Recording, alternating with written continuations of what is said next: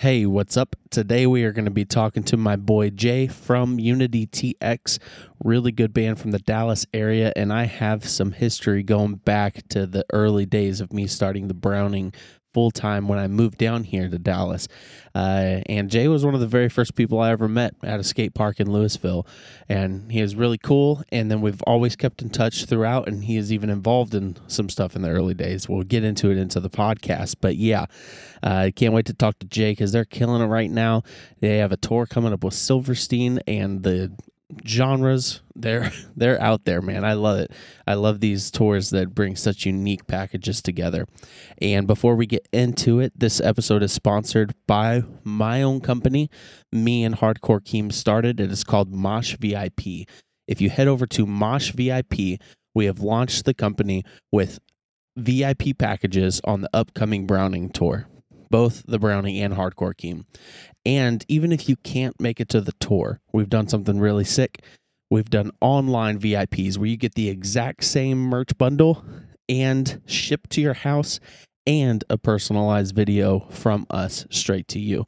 So head over to moshvip.com slash the browning, pick up this exclusive merch for this upcoming tour, and uh, you're supporting not only the Browning, but also a new company by me and Hardcore Keem.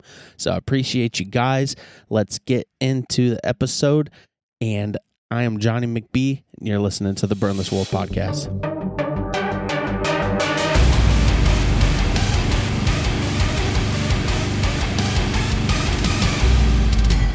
I've known you for so long. Me and you go way back with uh, skating at Lewisville Skate Park whenever I yeah. very first moved there. And so you grew up in Dallas. Were you right around there uh, always? Uh, I mean, like I was from Michigan, but I moved to Dallas like whenever I was younger. But I moved to like I moved from North Dallas to uh, Lewisville like around like 2007.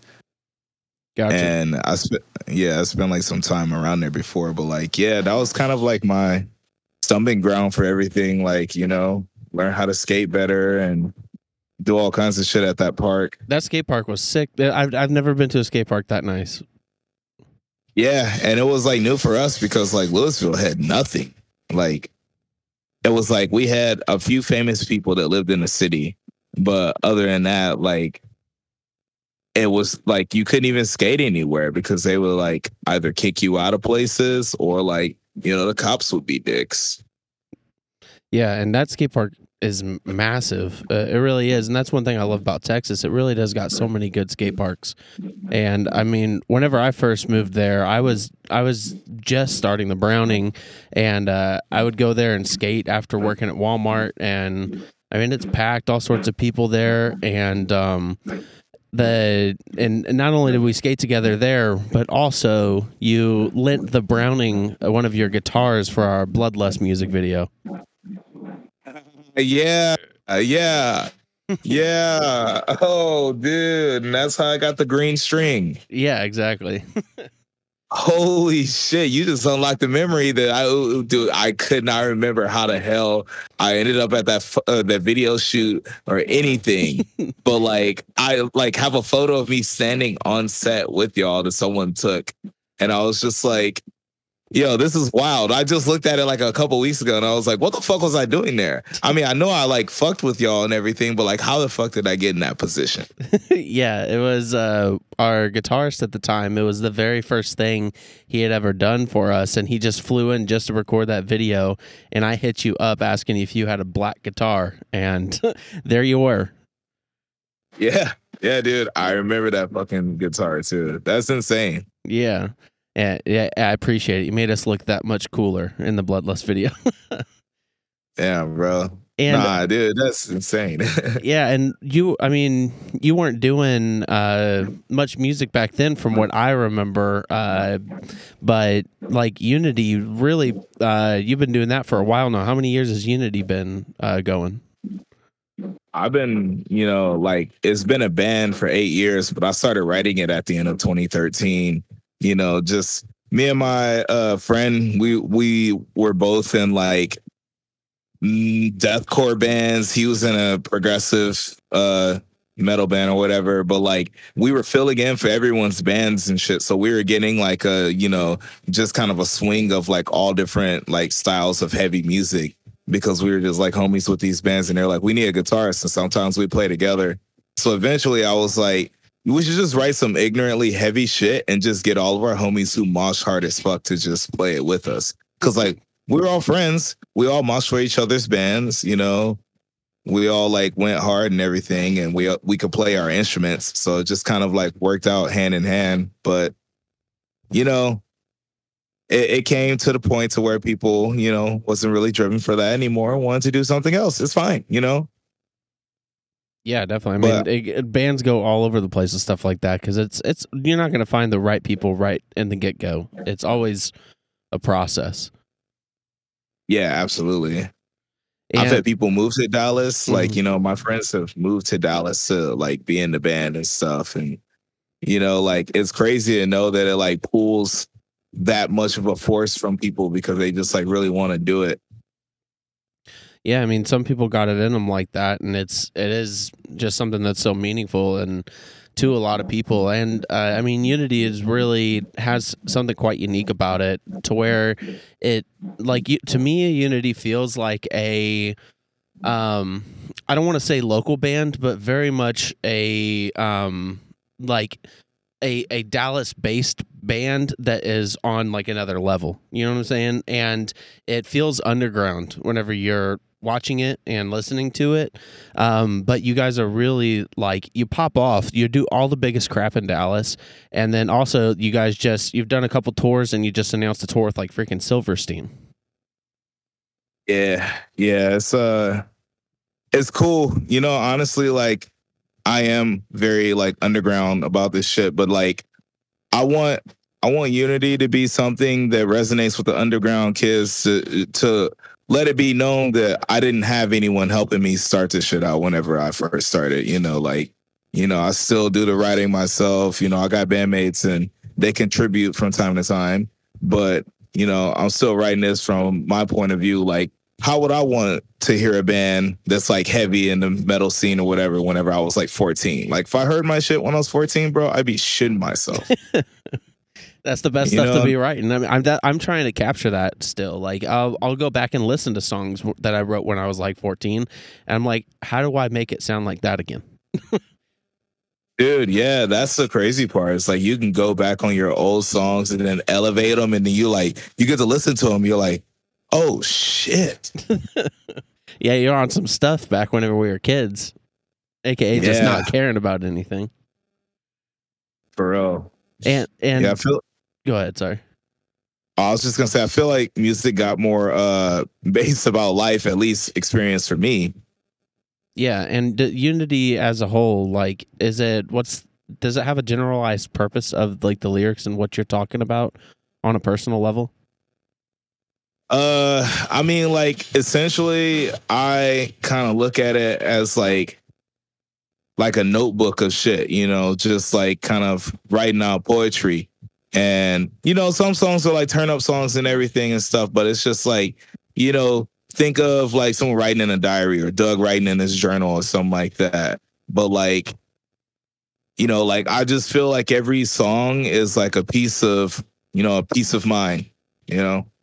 Yeah. And writing music is fucking weird, you know? But like I'm looking at it from a poetic value. Like I, I look at inspiration like Tupac, you know, for lyrical uh value and just like the way that the whole entire vision is just driven you know like the whole entire uh gangster rap like era of the 90s and stuff like that's what i grew up with i grew up with like original hip-hop and stuff and listening to stuff like naughty by nature and then switching over and listening to like red hot, red hot chili peppers because my mom was like you know it was just on MTV, and my mom was like, "I like this song," so I was like, "Okay, I like this song too," you know, and that stuff resonates. Like from a young age, I never really like picked up an instrument until I was like older, you know, but I always had the drive to want to do it. It's just nobody in my family really trusted me with it because we was always known to like, you know, just kind of waste our shit. Like, you know, you get something that's cool and you put it down, you know. but I was really driven for like music. I just didn't get the opportunity until like I was like 15 when I actually had a friend who had a guitar to let me use. And so, do you think that um, your inspiration from listening to like that old school gangster rap has an impact on at least the uh, vibe and of sort of the energy of Unity? Because maybe that's partially why I feel it feels kind of like underground because it kind of feels like that uh, there's some sort of vibe to it that has that feel. Is that an inspiration or just something that's naturally coming out of you?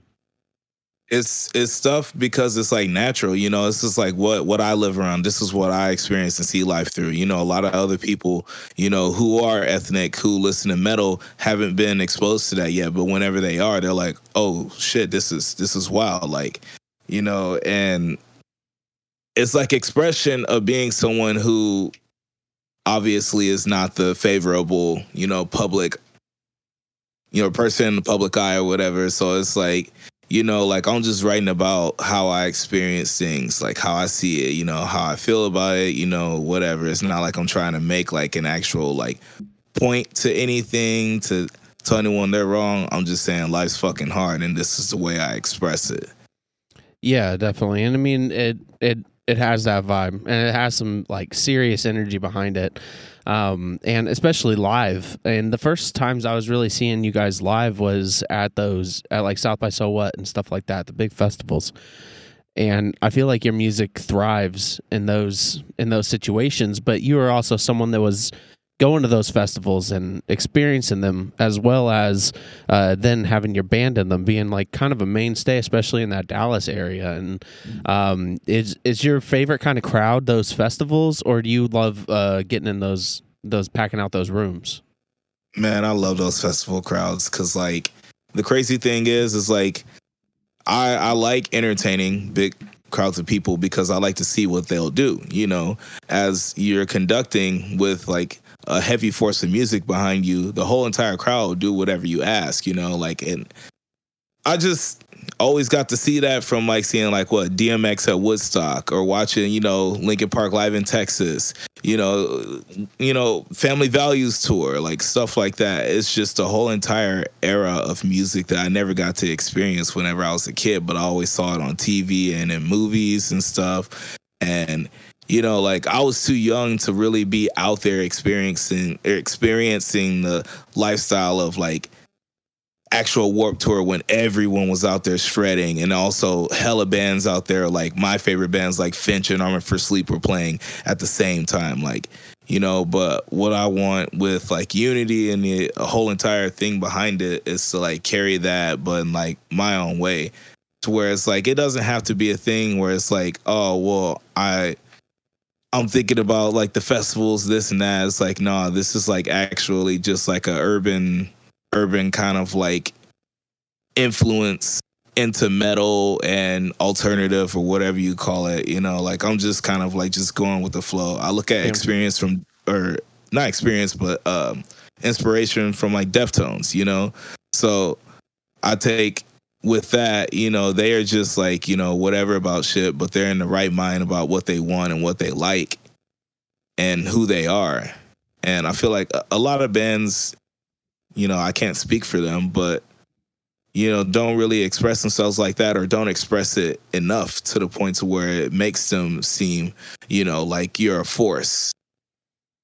Yeah, definitely. And I mean, you you definitely as a as an entertainer and as a frontman, you definitely are a force whenever it comes to that. And I mean, isn't that just like a freaking weird feeling? Like especially the these last 2 years having done essentially nothing, dude, it is the weirdest feeling to to see videos or to pictures of myself in front of these crowds and I'm like, wait, that's what I was doing, you know, and I'm supposed to start doing that again. And like even my wife too is just so weird to think about getting up on stage and having that control. Does that weird you out at all? Uh I mean, nah, dude, because the thing is, is like you got to be ready for it. And like when this shit comes back, like it's here and it's in full force. And like you can't really stop. You can't take a break. Like we had two years and if you try to or if you get like overwhelmed and everything you'll get left behind Definitely. and that's what i hate about it because like you know i'm in that stress mode right now because like we were supposed to pop at 2020 with all the tours and everything we had. But like it was just like that happened and then we just kind of like had to be sitting ducks for like 2 years. You know, our European tours kept getting canceled and or like postponed and then this tour would get presented but then like you know covid happened and then it just got postponed again just keeps going but I found a way to like at least keep us busy locally, you know, just by doing stuff like playing emo night, you know, just kind of getting back into the swing of things. Yeah. You know, And the emo for- the emo night is a, a thing I, I really wanted to talk about on this because I wanted to um you know it's a it's an interesting thing uh that you're doing with that. And I like hearing perspectives from just not this typical band route and I think you're doing something extremely unique with the with the emo night thing. And so you guys are basically I mean can you tell tell me because I haven't been to an emo night. I really wanted to come out to one of them because I was just in DFW but for the people listening that don't know what you guys are doing with emo night can you tell just a little bit about that uh so pretty much like I just host and like hype man for emo night LA. I, they have like a Texas uh link with our friends in third string and they pretty much do a bunch of dates around Texas, you know, every month. And I go, I go to them, and you know, I jump around, I, I hype man.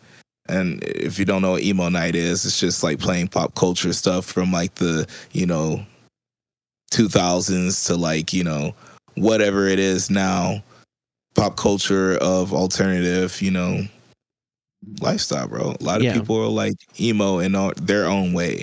So I think the emo night's sick because it brings out all different genres of emo. and is it base is it basically just like a, a big get together kind of party where you, everyone where you just jam like old emo songs and you're on stage hyping everyone up and singing together and stuff Yeah, it like essentially seems like a rave, but like like I wouldn't say it's like a rave. it's just a big party. yeah And like I treat it like it's a rap show. So like, you know, like I'm hyping the whole time. Like when there's like parts where it's like rhythm, you know, like bridges and songs, like I'll be chanting A or I'll be telling everyone to clap their hands, you know, just trying to get the crowd interaction and keep it hype because like some people, bro, they live for that shit. Some people wait all week, you know, work whatever shit job they have, go through whatever bullshit they have. They just want to come to emo night and sing some of their favorite songs and also drink with some people that, you know, they met recently that haven't made them, you know, feel rough about life and everything. Like, Yeah. you know, that's just kind of how I look at it. It's like for me it's a beautiful thing and i'm glad that my band is involved with it because like you know that's what i want for my band too i pretty much just want to create this whole environment for all kinds of people to come into but be cool with each other because they fuck with the music. And like i experiment with unity so it's going to be like all kinds of different music you know? So hopefully we can just you know do something crazy. I like that the fact that if we don't make it big or like mainstream or whatever we can still be underground do whatever the fuck we want and people will fuck with it because it's just like us expressing ourselves Yeah. you know and I think that the the emo night is, is a cool concept because like um I mean like dubstep DJs and crap like that they just play other people's music too. And it's just a crowd listening to other people's music. They're just DJing literally just DJing and so like emo nights could be that exact same thing but for like the alternative crowd. And so it's like why couldn't someone do like a full tour of emo night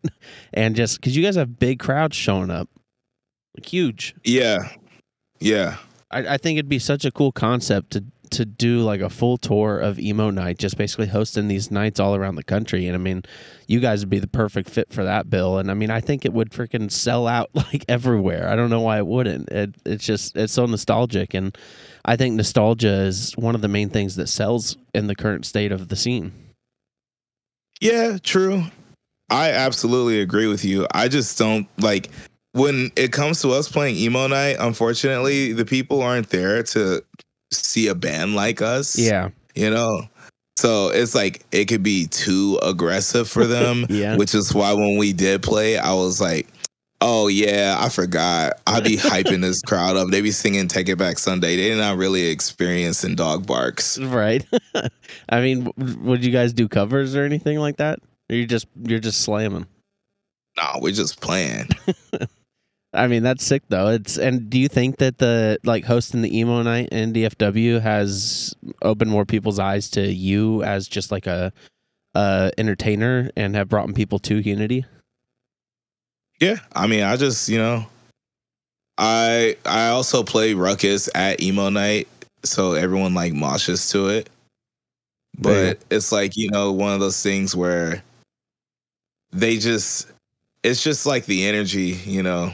I just get a lot of people at the end of the night always saying like, you know, thank you for your like energy, thank you for like hyping everybody up the whole night and stuff. And a lot of other people will be, you know, wearing so we did a collab with emo night last year whenever uh shows kind of like started to come back at the end of summer. And we like had this shirt from emo night. It said sad as fuck but I said, let's uh, scrape over sad and spray paint mad. So it'd be mad as fuck.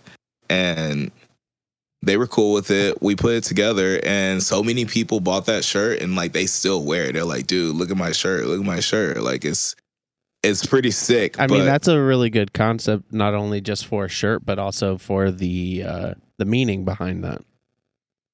Yeah, yeah, we're definitely like. I was just linking like pretty much like our brand at the time, you know, to the shit. It's like it's cool and I'm I'm grateful for that company because like they're so cool about, you know, doing shit. They fuck with the band, they support the band and you know like for me like I'm blessed to have that opportunity. You know, some people could just say no, you know, just because a band is a you know, a band from nowhere, but like they legit like our music, which is like cool. Uh, they say it's all about who you know, right? I guess so, you know. And do you think that um who was the first like major support that you had for the band as in like uh someone that was really pushing you guys out there to do to do more of this stuff? Did you guys have someone that showed interest right off the bat or not right off the bat, but more so that helped you start getting more of these opportunities? So, um, when we like first started as a band, like pretty much, uh, you know, like third string and all them, they were still doing shows, obviously. And I was, I think Kendrick, uh, I don't know if you know Kendrick, but he plays bass in Begotten now, but he was playing bass for Unity. Like we were gonna set it up, and I think he presented it to like Orlando. Like, hey, you should uh, you should put Unity on the Indirections release show because that band Indirections was like you know releasing their self-titled I don't know it was like LP one or something like that. But yeah, we just got to play this show. And we just went out. I talked my shit. You know, I acted fucking stupid because I didn't know how to be a vocalist, but it was cool. I just went ape shit, you know? And that was like 2014. And then they they were like, yo, that performance was fucking sick. Y'all want to play South by So What? And uh, we played South by So What. and it was cool. You know, like people were fucking with us. Like that was like back when, you know, Sylar and all of them were like heavy coming up in the scene and like popping. They started like, you know, tapping in with us. And we didn't really have any music out until August. But that was because like I guess we were working with third string, like we are just playing shows, you know, opening shows and stuff and just, you know, getting the word out and stuff. And then they hooked us up with uh Ben, who used to play guitar for Crown the Empire, Benn Suede. And he was doing production and stuff. So I like linked with him after a couple of other producers and came to him with like the idea of doing a couple songs. You know, Third String linked us with that. Um or whatever, Mike Orlando. But um yeah, I sat with the dude. I recorded the songs or wrote songs. My guitarist at the time recorded the guitars and everything. He did his thing. We just kind of sat there and just put our heads together and, you know, we're doing the work. Ben was like, oh shit, well, I can't get this done right away because I'm about to go on tour. So he went on tour and he was working with it and stuff. But pretty much what happened was I think he was on tour with Issues too. Crown Empire and Issues were on tour. And I remember AJ from Issues tweeting, like, I want to hear more music from Unity TX soon. Like, something like that. And that, for me, that was like a huge thing because, like, I loved Issues. You know, I still do.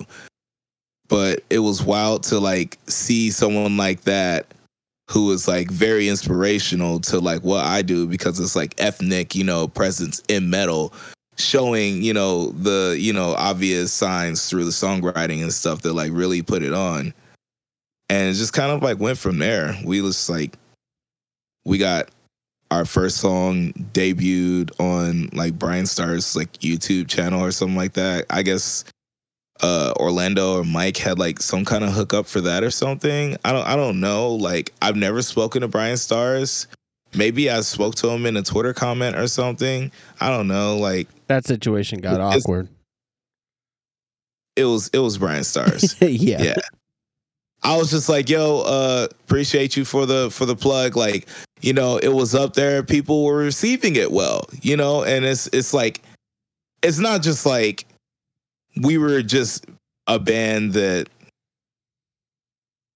got everything handed to us. It was like the music spoke for itself and the people said so, you know, ever since the beginning.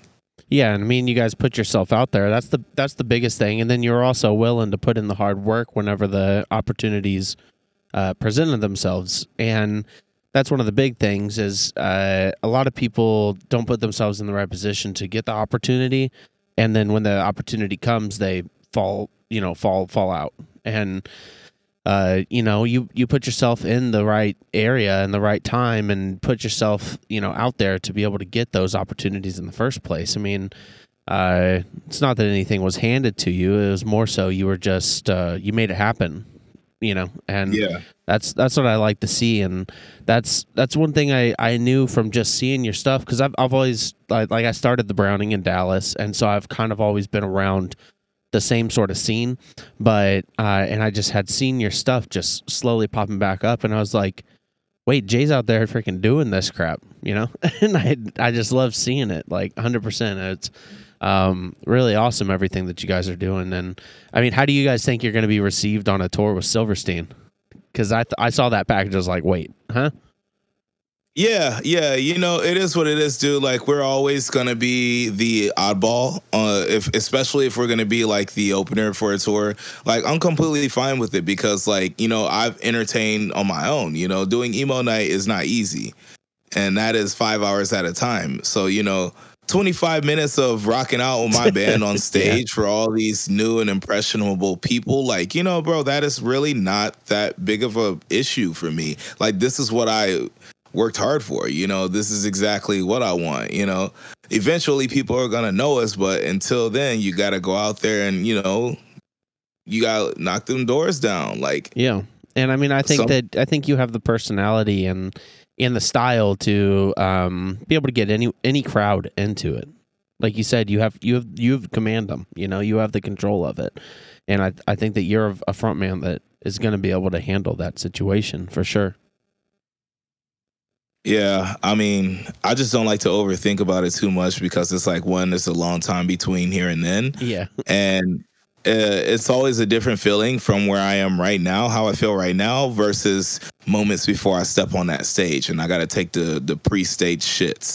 Do you, you know? do you have it, I mean, to me, it is kind of a weird thing going from off the stage to directly on it because I'll be you know, intro music will start and the band's just kind of standing back there, acting just completely normal. Then you just you just hit the stage and it's like a, a different person comes out. For me, at least, it's.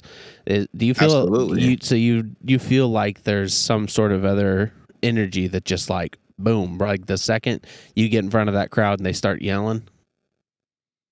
Yeah, I absolutely uh, believe that uh, you know, especially as an entertainer, uh, we have a very you know we we can we can how, what's the word what's the word we can contain our psychoticness or whatever but i think about everything as like you know jekyll and hyde you know, Dr. Jekyll and Hyde. Yeah. And, you know, split personality, which sometimes they bleed into the other, but ultimately when I step on stage, bro, it's like adrenaline. Like I'm looking around, I have all this space to jump around, do whatever I'm doing, like, you know, go absolutely, you know, crazy because, you know, at this moment, nothing else matters.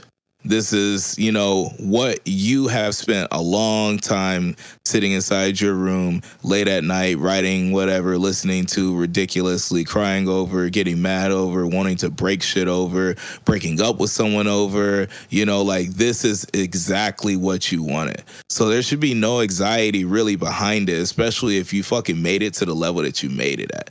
You know, like that's the way I look at it. And, you know, if I fold, and I don't come with it, then it's like, what what am I here for? You know, why did I put in all the work this whole entire time? Like, if I'm able to do it, then why not do it? Right. And I mean, to me, it's it would be more awkward to not put the energy in. You know, then I'd be standing on stage just doing jack squat, and people would just be staring at me. It's like I got to be moving and yelling just to make myself feel decent or like feel like, uh, you know, it's not awkward. Yeah, that's why I just jump around a lot. Like honestly, if I don't really feel like saying anything, I'm probably just gonna be hopping, just like doing some weird like spin or something like that. Cause I'm like, bro, I just really don't want anyone to know that I'm just tired as fuck right now. I dude, I I honestly like I always was pretty healthy like my my whole life at least uh weight wise and this 2 years I I've now realized how much cardio I actually got from being on tour as opposed to now. I need that stuff. Oh yeah. Oh, dude, um, I can't wait for these tours. Like, you know, obviously, we're probably not gonna have the biggest playing space because you know the headliners are fucking massive. Yeah, but, but like, I'm excited to see what I'm given to run across. You know, like, there you go. It's I love the cardio of playing shows and just knowing that I could just jump around, you know, for 25 minutes and I don't have to worry about going for a mile run later. there you go. I mean, you still skate. Do you say skate like pretty often still? Uh, I haven't just because of like where I'm like currently staying. is gotcha. like a kind of kind of a ways away from the park, and I'm like, man, I'm like lazy. I don't feel like skating four miles to go skate. Right. You know, like that's something I would have done whenever I was like 23 or something like that or like 26. But like no, bro. I'm I'm 31. Like I can't do that shit anymore. yeah, and I mean, falling hurts a lot worse now than it used to. Hell yeah, I get to the skate park and I fall once and I want to go home. Nah. yeah, I'd be mad as fuck. Dude, if I get hit in the shin, I can't breathe for like 5 minutes. Bro, imagine being Steve-O in a Jackass movie. Oh God, I couldn't imagine that. That dude is extreme. he, I mean, he's doing some yeah. cool stuff now. I'm, I'm all about his his progression and how what he's uh, turned himself into. It's pretty sick to see him now. Yeah, yeah.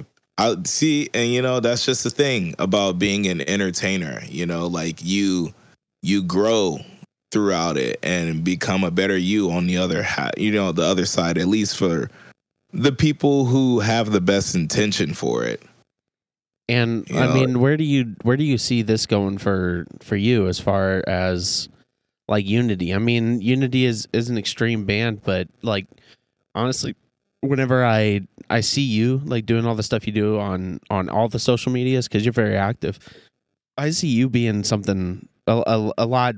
I, I don't know how to say this without sounding like uh, demeaning towards hardcore or metal music, but I see you being something like a lot bigger. Where do you see yourself like taking this? A lot further than hardcore and metal. And like, like yeah, you know, like it, it sucks to say, but it's just like I do appreciate this scene and the values that they teach our youth and everything, but like I don't really agree with the way that a lot of people act, you know, especially like with people that I've like come up with and like how it's not like people like on a like national or like global level, but it's like people I like grew up with, like playing in bands and shit, and like how sour they get to see, you know, that I've gotten to a certain point or, you know, like they can't do this shit anymore. It's like, you know, it sucks. You know, I do love my friends and like I ho- I wish the best for them, but like I feel like it's not like I'm asking for a pat on the back or anything. But if I see you in public and I actually want to speak to you, dude, don't look down or like don't, you know, act like you don't know who I am or something like that. Like it's just weird, dude. Well, I had I, I early on with the Browning. Um, it was it, I had the weirdest switch whenever the Browning started getting like success because I had a, a weird moment where I randomly joined as Blood Earns Black when I was 18 and quit. I that- remember that. yeah, and I and I I lasted that about a year. Uh, and then whenever I started the Browning, like people from my hometown were stoked, but then also the Browning immediately started touring and start and got signed and all this, and then everyone from the hometown hated me. Like I don't I didn't get it. It was like whenever I whenever the Browning wasn't uh you know out there doing doing big stuff, people loved that it was from there. But then once I started doing shows in Kansas City as a touring band, it's like I don't know. It felt like the hometown people were just like, no, that yeah, I I don't like the Browning anymore because they've you know it sold out or something like.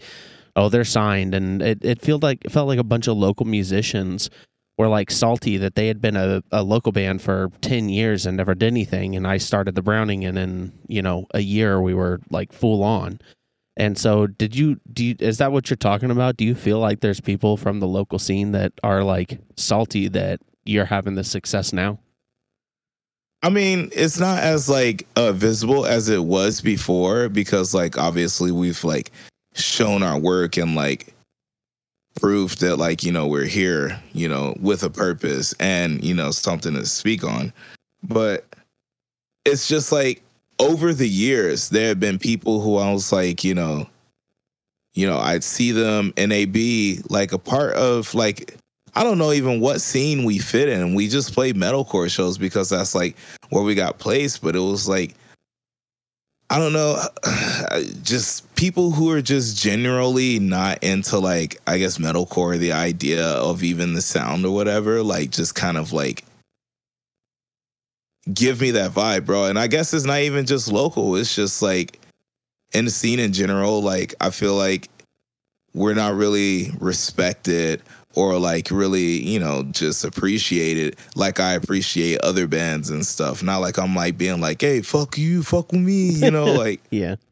it, it, it just you know it feels weird but like i don't care anymore. I really don't because like i've really been doing this shit by myself since the you know the beginning you know and i got a solid group of dudes with me and stuff and i'm just ready to take the world. I don't really care like what you know or like how people take anything that i do because the thing is is i'm doing it and that's the whole entire reason why I'm doing this shit. It's just to inspire like the youth, especially people like me who are ethnic, who like look up to, you know, people who play guitar like Tosin Abasi or something like that. They like want to do this shit and know that it's possible. You know, there there's people who come up like this in the rap game and people always say, Oh, it's just the same thing, you know, blah blah blah blah. But when you see it from the ground up in the metal scene, like people don't really want to look at it the way that they should. and do But you, do you feel mind- that that is that's part of like a this underlying mission to you Yeah, yeah, I I always gotta prove myself, but like I don't really care about like how much I prove myself. I'm just gonna do what the fuck I do, and if if you're not gonna take it, or if you got something you know sideways to say about it, then it's like, all right, do better. Yeah, and I mean, I I do think that they're in the metal scene. I I mean, I, I wrote a song about it forever ago called "Industry," and I just I do hate that there's like a semi rock star mentality when.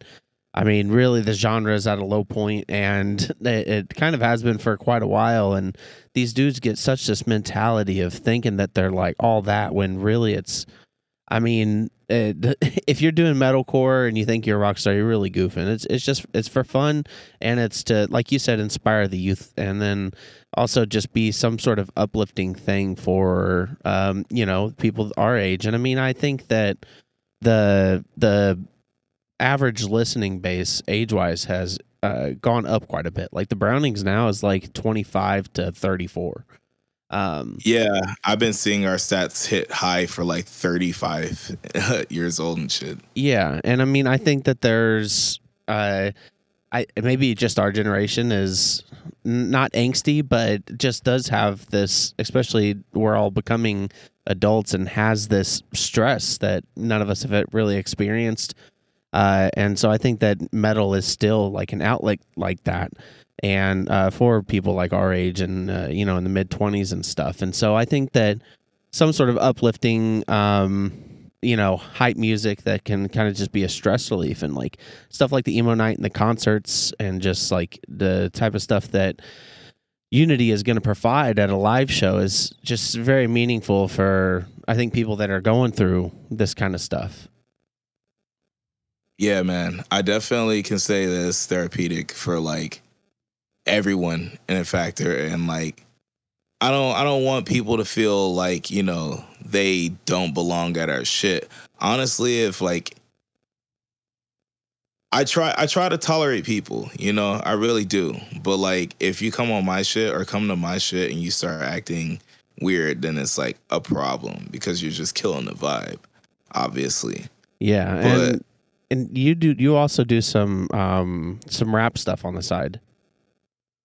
Yeah, yeah. I um just I just experiment with a lot of music because I'm just I like to listen and explore things. Like obviously shouldn't this scene gets boring. I've been listening to a lot of hyper pop and like other artists branching off from that, you know, different branch to like, you know, alternative you know, alternative like cyber like it's it's just weird, dude. You know, like it's cool, but it's experimental, and I'm like, I love that shit. Yeah, and I, I think a lot of musicians particularly rotate to some music like that just because you whenever you work on music so much it gets so bland to especially listen to the same type of music that you work on yourself like you really got to get get away from it uh and so yeah i 100% back that and um especially you're you're getting world renowned for your gucci cowboy. How you feel about that?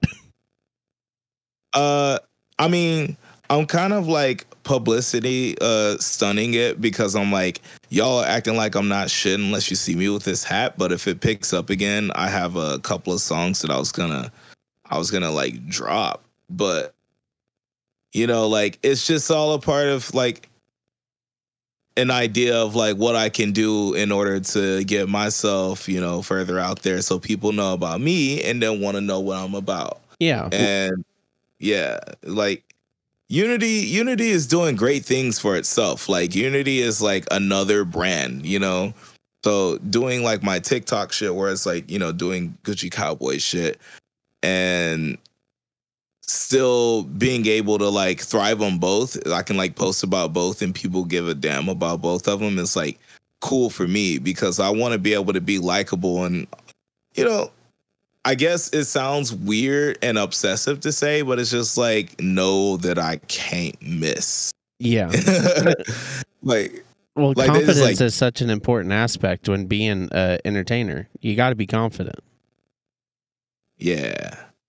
And I Yeah. really, I like your realm that you're working in with all this type of stuff and, and who you are as an entertainer. Uh, it's it's like what you know, Post Malone or Tyler the Creator. That whenever they're talking to some interviewers and they ask them about rap or whatever, like Post Malone said, I don't want to be a rapper. I'm not a rapper. I'm just an artist. And Tyler the Creator said stuff very similar where he was just like, I'm just making stuff. He he didn't want to be known as a rapper or just a, a skit artist or something. He wanted to he just wants to create things. Yeah. Yeah. It's like really I just all I do is want to create things, you know, like there is it's weird because like I'm not the best rapper because there is a such thing as like the best rapper. Who's the Um, best? Who's the best?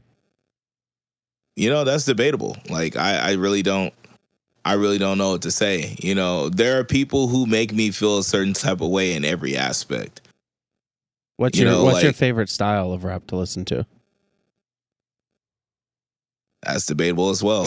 Um You know, like it's there's so many technicalities in music alone. It's like I like listen and like people fucking hate Eminem, but like I'll listen to like Eminem shit because like bro, his lyricism, the way that he delivers it and everything, what he puts into his songwriting as far as like the visual aspect through like making weird noises and having this and that and stuff, like you know, you don't hear that from everyone to me it's his the wordplay is insane like you have to listen to it a couple times to be like how did he twist those lines together like that? It, it's just it's unfathomable how often like the crazy amount of wordplay he does in each verse even you know? Yeah. Like i said you know everybody everybody has their or damn that was crazy. Everybody is like their own you know version of crazy psycho, whatever, and they can contain it to do what they do by using it as like you know shit like that. Like it, it, I don't want to think about what most of the best potential rappers could do if they reach their breaking point. You know, it's just what they do with their abilities. It's like you know what's wild to me. Like who's who's another person like uh like Mystikal Yeah. Like, you know, like maybe maybe these guys are just playing their rap shit or whatever, or playing their rap card or whatever, but it's like you gotta be a certain degree of something to be able to do the thing that you do as an artist that makes you stick out beyond other people to where people can can even debate considering you the best. And what do you think is the what do you think it is about you that you're that you're trying to put out there like that? Oh, um honestly, like dude, it's weird. It's like I don't want to be like someone that people like look up to like as like like it, it's it's weird. It's sometimes I get in my head about shit and I'm like, yo, you know, this shit like I ain't shit. You know, it's not about that or whatever. I'm just thinking about my whole entire life in my head all the time. But people are thinking about me in the now and they want to fuck with me in the now and be like me in the now. So I have to be in that mindset, but I don't want that to make me, you know, be delusional and act like I forget where I came from. So it's like really a double edged sword with like, feeling like wanting to be like an inspiration to people because it's hard to exist every day, bro. Like you could really be someone's like whole entire like, you know, light in a darkness and stuff and like they appreciate you for everything you're doing. Anytime they see you, no matter what you're doing, they always feel good about you, but you could just feel like the worst.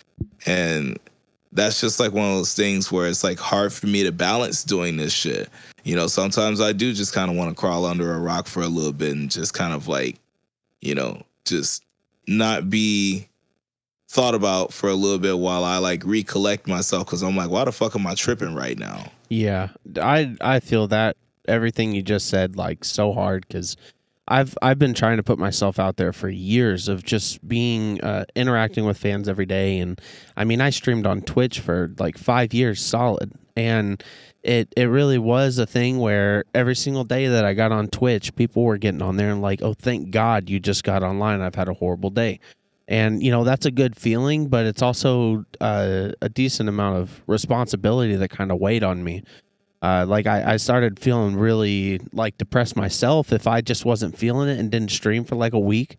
I was like, man, dude, I'm I'm freaking letting everybody down right now, you know, and that it's something that weighed on me for quite a while with pretty much everything. Even even up until now like i had i have a patreon that i was uh, had all these plans for everything that i was going to do and you know everything just got really busy outside of that and i have people supporting me on there but i didn't even upload anything for like a year. And i just stuff like that does weigh on me where it's um i don't know i, I feel like i have to be out there to provide but just like you said, sometimes doing this stuff, like I, you really got to try to step back and also be like, yo, I need to relax and not stress over this crap right now for the betterment of myself or my family or my friends or just whatever. And uh, are you is with what you're doing because you're doing a lot of stuff right now too. Uh, you got all the stuff with Unity. You're also doing. Uh, you have Twitch. You have the TikTok. You have the Instagram. You got all this stuff that people are so intrigued to see you post on. But uh, you think that do you think that it's kind of an issue in the modern world of having so many different outlets to have to reach people on and you feel obligated to do so at times speaking of being difficult to reach people on multiple platforms. I'm going to talk directly to you guys real quick again with another sponsored ad for my company, Mosh VIP. Me and Hardcore Keem started up Mosh VIP and we launched it with this upcoming Browning tour. So if you're coming to one of the shows, you can buy the VIP, meet us in person, and get this exclusive merch. If you can't come to the show, you can still do the VIP. We're doing something very sick with an online VIP. No matter where you are in the world, you can pick up the online VIP, have the merch bundle shipped to your house, and we will send you a personal video thanking you and saying what's up for supporting not only the Browning, but also mine and Hardcore Keem's new company, Mosh VIP. We're going to be working with a ton of bands in the future. It's going to be very sick and a lot of fun connecting bands with their fans. And so, if you want to support the Browning and Mosh VIP, head over to moshvip.com slash the Browning pick up this exclusive merch bundle for the tour. And if you can't make it out, pick up the online bundle. Again, moshvip.com slash the Browning. That is M O S H V I P dot com slash the Browning. Appreciate you. Now let's hear Jay's answer to the question about being a little overwhelmed about posting on so many platforms. Uh yeah, because just because of like I guess uh the rendering or whatever of like every different type of like website. Like I want to be able to like multi-stream to like TikTok, Instagram live, you know, uh Periscope on Twitter, Twitch, uh, Facebook live gaming, you know, like I want to be able to do that all at once and like have everybody there interacting with each other, you know, rather than having to cut time out of my day to do Instagram live for like an hour or something like that, and then do TikTok for like, you know, an hour and a half, and then get on Twitch for like three and a half. And, you know, like it, it definitely just weighs upon me trying to keep all of those up. But also at the same time, it's kind of like a routine. Like I'll wake up in the morning, I'll work out, something like that, um, make some breakfast, and then I'll get on Instagram live while I smoke, you know, talk to people, be like, good afternoon, what are y'all up to? You know, people come in, we chop up for a little bit, then I hop off. And, you know, I'll probably get on TikTok, see what notifications I don't have, and then I'll be like, damn, well, maybe I should just go live. And go live with my acoustic, play acoustic for a little bit, get some people to tap into my other platforms if they want to you know, get a couple followers. Like, you know, it's like one of those things where I just have to like make time for everything. And it's, it definitely does tire me out, but it's also routine in like the modern, I guess, like internet world.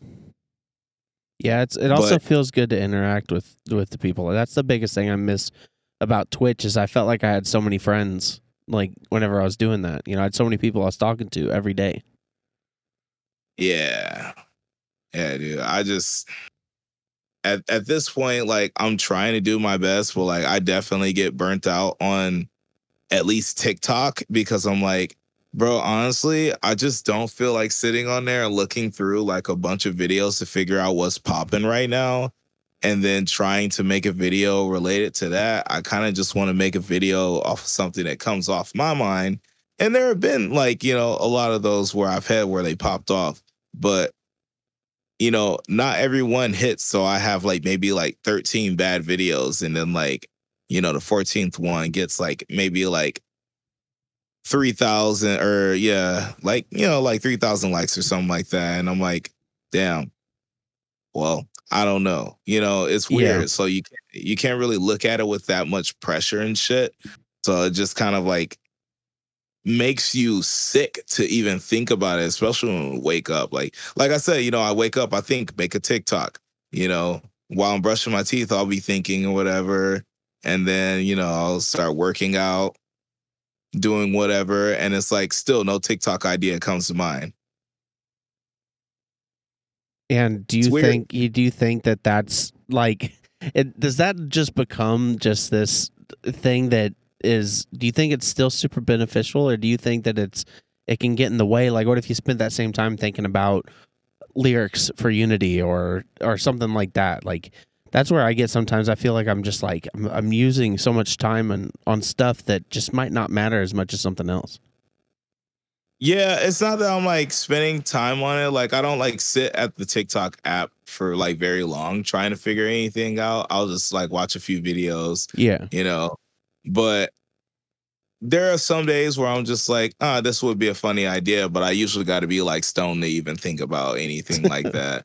You know, unless it's just like something that I just you know, like I'm actually feeling that I could change into like humor. Like I put on the or put up a video earlier where I'm like putting on the cowboy hat and it's like the crowd's cheering and I take it off and they're not. And I put it on, they're cheering again. It's like, you know, it's like it's like a dark representation of like humor, obviously dark humor, but like it sucks to know that like when you get on the internet or when you get on like stuff like TikTok and you went viral for something and people only see you in that, that they can only see you in that and like interact with you.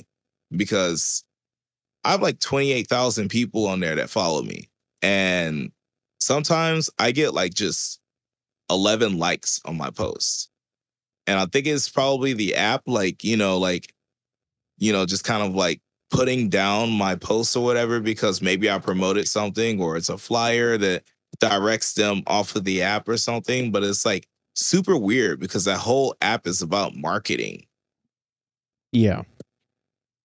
And that shit drives me nuts because, like, you know, I could see every every clothed part of the body and everything shaking around and stuff but i can't tell everyone to to come to my show for a big tour that i just announced that i'm excited about that everyone will probably make more tiktoks of if they go there you know like right it, it's just weird you know like and, that app does it, I'm sorry. No, and that's just the modern freaking world of of the social medias. The social medias were such a important thing and still are, but dude, I was just talking I I was talking to someone today just about that stuff. Like I if I I have to promote my podcast in such a weird way. What I do is I post a, a normal post on the Brownings page that just is a generalized this post will get a lot of interaction, so I'll ask a question or something.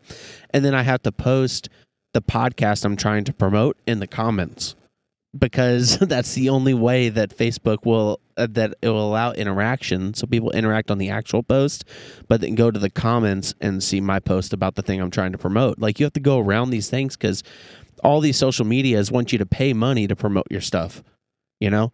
And that's what that's what it's all about. They want you to run an ad if you want to promote a flyer you know? It's it's so annoying that it's so based around that now yeah, I hate that I'm like getting to see that because like, you know, my audience is getting bigger with the things that I'm doing. And you know, like I usually am on top of shit, but like, yeah, the whole entire monetizing stuff like that, like TikTok just kind of came at me out of a like that was a big gust of wind I was not expecting. If I knew yeah. about it before, like it got to this level and I was on it like I was on Vine, bro, like I would have been massive, dude, because like my level of creativity back then was like insane, but I spent it all just making videos and posting it on Instagram for my internal following. You know, it's it's just one of those things where it's like, you know, I kind of want to punch myself in the gut for it if I could go back, to, you yeah. know, like six years or something. But it's all good, you know.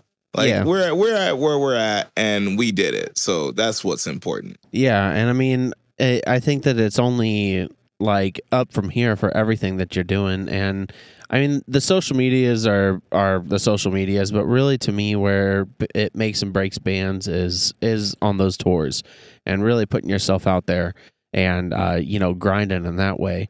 And I mean, once everything really picks back up and is is really going, I mean, who's your ideal band that you would want to tour with? Um, I mean, like, I'm not really like, you know, it's just, I don't, I, I don't know. Like I kind of want to tour with like you know, like it doesn't. I don't really have an answer, bro. Right. Like that, that's that's the weird thing. Like I, whenever we got first signed or whatever, like I got asked who we wanted to tour with, and I was like Paramore, and like I still, I still stand by that. But like you know, obviously in this metal vein, it's like who can we tour with that would like absolutely make sense? That's like big enough or something like that. Like I, you know, I don't really have anything that like Yeah. comes to mind. You know, like I feel like everyone's like good in their own vein, unless I just say we tour with Deftones, which like that would be super fucking sick. But I feel like there's so many other bands that could get that over us. Like, and you mentioned earlier, uh, hit on it for a second, but uh, uh, was whenever I asked you like, where do you see this going, and you mentioned definitely not in metal or hardcore, but how do you think you can rotate out of that with Unity, or do you think it would be with Unity, or do you think it'd be outside of that, or how do you rotate to something with a, a bigger audience outside of the scene? um, pretty much like not like the way like I do appreciate like the fucking grind of Bring Me the Horizon. That's definitely a big inspiration. But I look at stuff like, you know, like the N.E.R.D, like Pharrell and Chad Hugo, like back in the day, like they were doing like crossover shit like that, but like they could still do like hip hop tracks and stuff. But then I look at like I look at like just like just groups that could be where it's like unity could be big like what I, I don't know how to say their name right Tommy Impala Tame Impala I, I'm so bad at pronouncing that band's name but I love their music but it's like you know like Panic at the Disco stuff like that you know it's just like the band's like massive and I don't know, like, yeah, we could still be in the scene and stuff, but like everyone knows about us. Like Demi Lovato's like, oh, I love Unity TX. Or Kylie Jenner's like, yo, fuck with Unity TX. Yeah. band's so sick. You know. What was that band that had a bunch of what turn not turnstile? There's a hardcore band that was getting a ton of attention from like uh, pop people and like big rappers was going out to their shows. I forgot what band it was. I was in Jesus Piece, was it? Uh, yeah, well, Jesus Piece was doing that for a minute too. It was before that though. They were like playing South by Southwest and freaking. I don't know. I don't remember the people that was going out to their shows, but so you think that um, you could draw attention to kind of being a hardcore or metal band from outside of it, maybe from a cultural aspect. Yeah, so I like look at the idea like of course we're going to be experimental and have like softer songs or different direction songs, but I always looked at Unity as being like heavy hip hop, you know, like you know to where it's like, oh, this band's like an insane hip hop band. And you know, it's just because like there's there's a lot of like groove and energy behind it and stuff, but I don't know. It's like hard to place us anywhere because I want us to just be like massive. You know, like I feel like if our music does what it's been doing all these years and continues to do that, then like, you know, like I just know that we're not going to be just in hardcore and metal. You know, I've already talked to people outside of the scene who are like, you know, on different levels who work with bigger artists and stuff. They're like, you guys are like gonna pop.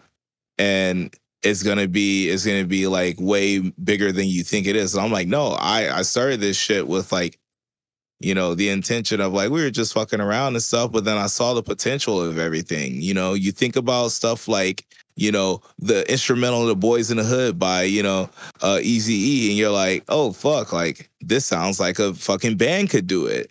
Imagine if that shit could be, you know, redone and not to where it's like we need to have that type of song and then throw a breakdown in there just to be like brutal or edgy. I'm Right. like, no, fuck that shit. Like I actually want to do hip hop. Like I wanna, I wanna spit, I wanna sing, I wanna do other shit, you know, like it's something that I never experienced, but it's always been like a vision for me, like seeing this come together and just being like a massive thing because like Linkin Park, my biggest influence because that was what put me on to everything.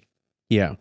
And I You think know? I think that it's it'd be very possible for you guys to have that. I mean, it does have that vibe um, of that that hip hop and that high energy hip hop vibe. And one thing too that I that I have really been working on with the Browning in the sense of what I'm doing is I want the music to have uh, like a ravey EDM vibe at times, but without having to play like a full EDM part. Like you said, I don't think you guys need to have like just like a trap song that randomly goes into a breakdown. I actually think that that feels cornier than what it actually pulls off. And so I think making it feel like a hip hop song without having to actually play like musically play hip hop, I think is 100% the vibe and how you pull that off to really bring the two the two together. Yeah, you know, like there's a lot of people who just like stick on nu metal with having turntables, and sometimes like yeah. I want to be like this song could definitely have turntables and shit, but like that's so much extra work, dog. Like Yeah. listen to everything else. Like nine times out of ten, like DJ's not gonna sound like as icy on record live, you know, unless it's like dude from Limp Bizkit or fucking fucking Master Flex or something. Yeah, and I I really think that what it is for Unity that could really like do what what you your vision is. I think one hundred percent it's you as a personality. I think that like you have that personality that can draw people to it, and not only on stage but also outside of the band as well. I think that what it is is more of like a, a cultural uh, like a cult following for you and the energy that you provide. I think that's what would bring unity to a whole nother level and I, I i have someone else that i manage that i've i've talked to about this sort of thing and it was hard for him to and still is hard for him to realize that he personally has a really good following and he feels awkward when i talk to him about that because he's like you know i'm just i'm trying to be humble and i don't i don't really see it like that. And i'm like i'm telling you you are the like you are the thing. You are the thing that's bringing it. And i feel the same exact vibe from you. I think what can really bring unity out there is you as a personality. Yeah. Yeah, that's uh it's definitely something that I've uh, been looking at and I'm like, you know, this past 2 years have been rough, but you know, I'm back to working on my on my shit, you know, working on myself and mentally being out here and being forefront for the shit that I speak on or the shit that I present, you know, like if I'm to look like someone, I'm to look like someone. I'm to look like, you know, me, make sure that you know it's me. And, you know, it's just it's it's wild, but you got to kind of present that for people to be convinced. yeah definitely and the confidence to that you have to put out there but that's with you being on stage you show that like tenfold definitely if if anyone hasn't watched a live video of unity you got to check it 100% and i feel like that's where you thrive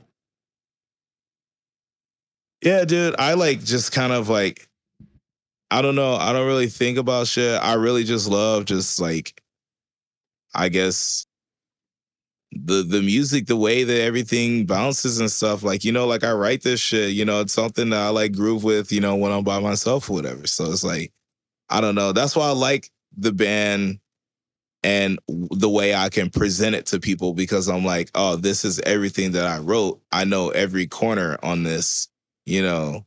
I can catch you in the corner and you'd be fucked up because you'd be like, I didn't know that part was coming. yeah, definitely. And I mean, I just I really appreciate everything that you're doing, and I love seeing you have so much success. And uh, I got one more uh, topic and one more thing to talk to you about, and the question is, you do talk about uh, smoking a lot, smoking weed, and uh, for anyone that knows me, I'm straight edge. I've never once smoked in my entire life. Never drank, never done nothing in my entire life. Um, but I I do find it interesting to talk to artists that have the um, you know weed as something that is a a a, a thing that they use from a creative outlet, and so you talk about it, and I'm just I'm curious from your side of it. Is it something that 100 percent that like not 100 percent, but something that very much helps you as a creative? Uh, I mean, definitely, I'll say that. Uh, especially in moments like right now, it's made me fucking stupid. and hyper focus on dumb things, which is like fine, but that is like clearly what it's like whenever I'm writing music. You know, it does help me dive in and, you know, think about how this could go or that could go, or I could hear some extra shit and dive into that, you know, and like change some shit up. Like when I go to the studio, I have to have smoke breaks because one, I can do things while I'm sober. That's absolutely chill, you know, but you know, you get high strung. You know, when you get mad and stuff, like sometimes you don't be thinking straight and stuff. So I'm like, all right, instead of going outside to just take a fresh, you know, breath of fresh air, it's like go outside, you know, smoke a joint or something like that. And, you know, also just look around, just like think, you know, like kind of like decompress and then come back with a fresh mind, but like your like whole entire uh I guess like perspective on everything is like elevated. You know so i don't feel like very like cloudy when i get into it. It can like be a bad trip or whatever if you smoke and you're doing something and you get stuck on something for like 15 minutes because that can absolutely happen. But i feel like doing it while writing music ever since like what like 2014 like when i first started the band i, I was first started smoking weed like after my first tour when i got back home you know? And i was like yeah eight years ago. It's fucking crazy to think about that but it's like helped me mentally like just kind of fathom life and everything that happens. I used to like over uh overreact to certain things i mean like yeah probably still do now and that's why i smoke you know it helps me dumb down and not be so like you know just you know aggro on the edge or whatever because like i don't know i was just like raised a certain way where it was like I was always tormented by someone or something like that. And, you know, I didn't really have like a father figure or anyone to really tell me, you know, like, hey, it's not cool to act like this or, you know, like try to handle it this way, anything like that. I just, you know, I had my mom, she tried her best. But with a single mom raising, you know, four boys, it's it's not that easy to teach them all something, especially whenever they're all different ages and doing different things and stuff. I don't blame my mom for that at all. I honestly have, I believe that I've done better for myself in life, you know, for years and stuff, especially since smoking weed. Granted, it is, uh, you know, something that I have to spend money on like weekly or something like that to get and stuff, but like it's a bonding experience to help me like network and meet other people too. You know, like I have talked to, you know, some of my favorite band people or like favorite, you know, artists, creatives or something like that, you know, just because of, you know, weed as a whole, you know. And I know it sounds weird on going into this, but like that is exactly everything. Like it's embodied me to like create more music and be more driven for this. It doesn't stop it if I go sober right now, but it's just like it's what helped me fall in love with everything and really like realize what this shit, you know, could do if you had that type of mindset where nothing else mattered besides you diving into tunnel vision right now on this song. Yeah. You know? And so for you it's it's less of like, oh, I have to smoke to write music. It's more so to just uh help you focus and then also to kind of take the stress off to kind of to ease you in because it can be stressful to be recording music and it can be frustrating to be stuck on a part or something like that. And i definitely take a step outside. Maybe i'll go on a walk or something. Um, but for you smoking just makes you kind of relax and maybe just you know give you that that uh, freshness to be able to go back into it level headed yeah, it definitely slows me down and helps me just kind of like look at the universe. Like, you know, look at everything around me and be like, hey, yo, chill, you know, think twice. Or, you know, like it's it's not that rough. Like, you know, I don't I, I don't smoke cigarettes and I haven't for a long time. But whenever I got into it, I didn't even know why I did it. But whenever I first started smoking weed, it was just like it made everything, you know, universally make sense for me. Yeah. Because, you know, with without that, I wasn't medicated on anything. Definitely. And I mean it's definitely uh, you know, and this comes from someone I've I've never smoked, but it definitely seems like a better form of medication than a lot of stuff people take for those um the same ailments, you know? Like if someone if someone's like they're going crazy in their brain and they can't focus, then they take, you know, like a chemical, whereas they could just smoke that and it's at least as natural as it can get, you know? Yeah, yeah, absolutely. I'm a firm believer in that. You know, like I'll wake up in the morning and, you know, I'll go outside and I'll sit down or I'll stand, you know, in the backyard and just feel the wind blow and, you know, just look around at the day, get some fresh air and like smoke. It's like a good, a good like relaxation or something like that for you to be able to like kind of deal with things. But sometimes you don't really have to do that or it's not necessary. Some people overdo it and stuff, but it really takes someone who uses it for the right reasons to know when it's, you know, time to not be so destructive with it. Yeah, I mean, it, you can abuse abuse literally anything, even food. You know, anything can be abused. It's just about doing it in a way that's healthy and is actually beneficial to you. Yeah, Yeah, and tha- that's good to hear. I I appreciate that that answer from it because I a lot of people go with the the more the route that you know gives them their creativity, but it seems like from you it just it more so eases your mind that is already creative into being able to focus that creative energy in the proper way. So, uh, yeah, I really appreciate that answer right there. Yeah, man. I mean, like I said, you know, we're our, our own form of psycho. You know, it's just, Yeah, you know, weed helps me slow things down like the Matrix and be like, catch that right there because that one looks good and that right there. You know, like if you're playing jackpot in the casino, you can slow it down on some limitless shit and then like, you know, know exactly what to hit. Like that's that's how it makes me feel with music because like I can hear notes in notes if I'm just literally that stone. It sounds weird, but it's just like it it's it's like a weird trans translation for me that I'm just like it's not like I'm dependent on it. It just helps me dive deeper into stuff. It's like if people took Adderall and wrote music. Yeah, definitely. And yeah, man, I mean, I I just love everything that you're doing, and it's really good to see someone from, you know, you you give me anytime I see your stuff, I, it always gives me this nostalgic feeling of being back in in Lewisville at the skate park. And really, you were the you were the freaking first person to interact with me whenever I moved down there.